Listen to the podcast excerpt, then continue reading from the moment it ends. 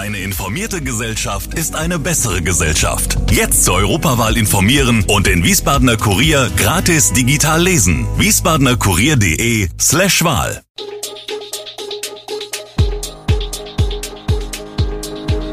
Gude, unser morgendliches News Update.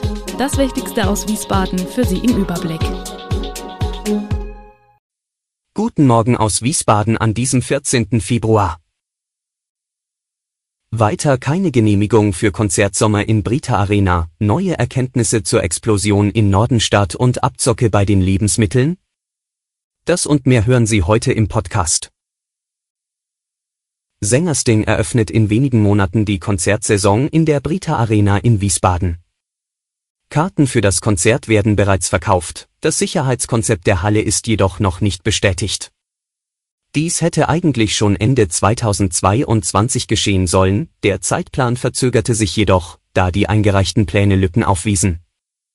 Seit wenigen Tagen liegt das Sicherheitskonzept vor und soll in Kürze geprüft werden. Ein Freibrief wäre die Genehmigung dann aber nicht. Für jede Musikveranstaltung müssen individuelle Anpassungen vorgenommen werden, mit Angaben zum Künstler, den Fangruppen, Bühnengröße und dem Einsatz von Pyrotechnik. Bis zu zehn Großveranstaltungen sollen jährlich in der Location stattfinden, bis zu 5000 Besucherinnen und Besucher sollen hier Platz haben. Die Arena benötigt besondere Auflagen, da es hier statt um eine reine Konzert, um eine Sportveranstaltungsstätte handelt. Anders als für Fußballspiele muss hier für die Durchführung von Konzerten vorab ein Sicherheitskonzept durch die Stadt geprüft und genehmigt werden. Einige Konzerte mussten deshalb in der Vergangenheit bereits abgesagt werden. Anfang Januar kam es in Wiesbaden-Nordenstadt wegen einer Gasverpuffung zu einer Explosion. Die Statik des Hauses wurde dabei nicht beschädigt. Ein Vorstandsmitglied von SW Versorgung berichtet über die neuen Erkenntnisse. Obwohl die polizeilichen Ermittlungen noch laufen, sei man sich bei SW ziemlich sicher, die Ursache des Gasaustritts zu kennen. Es dürfte sich um einen losen Hohlblockstein handeln, der sich vermutlich seit Verlegung der Leitungen vor 50 Jahren im Boden befunden habe. Zusammen mit einer Absenkung im Erdreich sei der Riss in der Kunststoffleitung entstanden. Das Gas habe sich dann vermutlich seinen Weg durch die Einsandung der Leitung gesucht und sei schließlich ins Haus eingedrungen. Wahrscheinlich sei die Konzentration über Nacht erfolgt und die Verpuffung dann am Morgen etwa durch das Betätigen eines Schalters oder das Entzünden einer Kerze ausgelöst worden. Gasleitungen werden durch SW alle vier Jahre kontrolliert. In Nordenstadt seien sie zuletzt vor zwei Jahren gewesen. Wegen des Unglücks sollen nun zusätzliche Kontrollen im Stadtteil durchgeführt werden. Am Montagabend hat es am Wiesbadener Marktplatz in einer Wohnung im sechsten Ohrgeschoss gebrannt. Die Dachgeschosswohnung ist dabei nahezu komplett ausgebrannt. Wie die Feuerwehr berichtet, erlitt die 84-jährige Bewohnerin der Wohnung schwerste Brandverletzungen, ihre Katze starb in den Flammen. Im Zuge des Einsatzes wurde zwischenzeitlich ein Teil des Marktplatzes abgesperrt, damit ein Helikopter landen konnte. Er flog die schwer verletzte Seniorin gegen 20.15 Uhr in eine Spezialklinik nach Ludwigshafen. Aus Protest gegen die aktuelle Gesundheitspolitik rufen der Hessische Berufsverband der Kinder- und Jugendärzte sowie der Hessische Hausärzteverband und die Fachärzte am Mittwoch, dem 15. Februar, erneut zu einem hessenweiten Praxisstreik auf.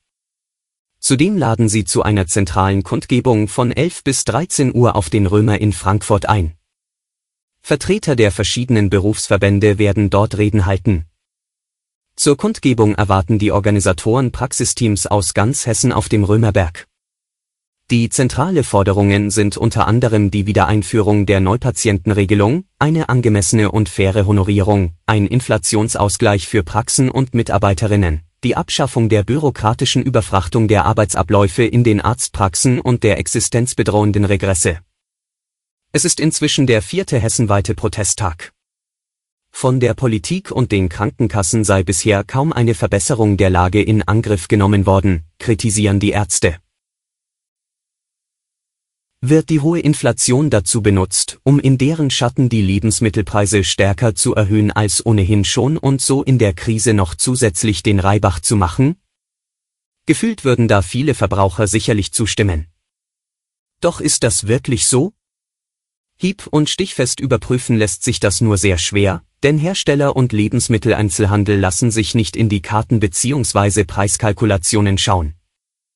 Es gibt allerdings Annäherungsversuche. So kam die Dresdner Niederlassung des Wirtschaftsforschungsinstituts IFO in der Sache Mitte Dezember 2022 zu Ergebnissen, die nach den Worten des Leiters der Niederlassung, Joachim Ragnitz, in dieser Eindeutigkeit überraschen. Insbesondere auch im Großbereich Handel, Gastgewerbe, Verkehr hätten Unternehmen ihre Preise deutlich stärker erhöht, als es aufgrund der gestiegenen Vorleistungspreise allein zu erwarten gewesen wäre, hieß es seinerzeit in der Mitteilung. Als Vorleistungen werden alle Güter und Dienstleistungen bezeichnet, die im Rahmen des Produktionsprozesses verarbeitet, verbraucht oder umgewandelt werden. Fast eine Woche nach dem schweren Erdbeben in der Türkei und Syrien sind am Sonntag die ersten deutschen Helfer nach Frankfurt zurückgekehrt. Ein Such- und Rettungsteam der Hilfsorganisation AdFire mit 38 Einsatzkräften und drei Rettungshunden landete am späten Nachmittag am Frankfurter Flughafen. Die ersten Helfer waren bereits weniger als 24 Stunden nach dem Erdbeben am vergangenen Montag in die Türkei geflogen und im Einsatz. Eine weitere Gruppe startete kurz danach.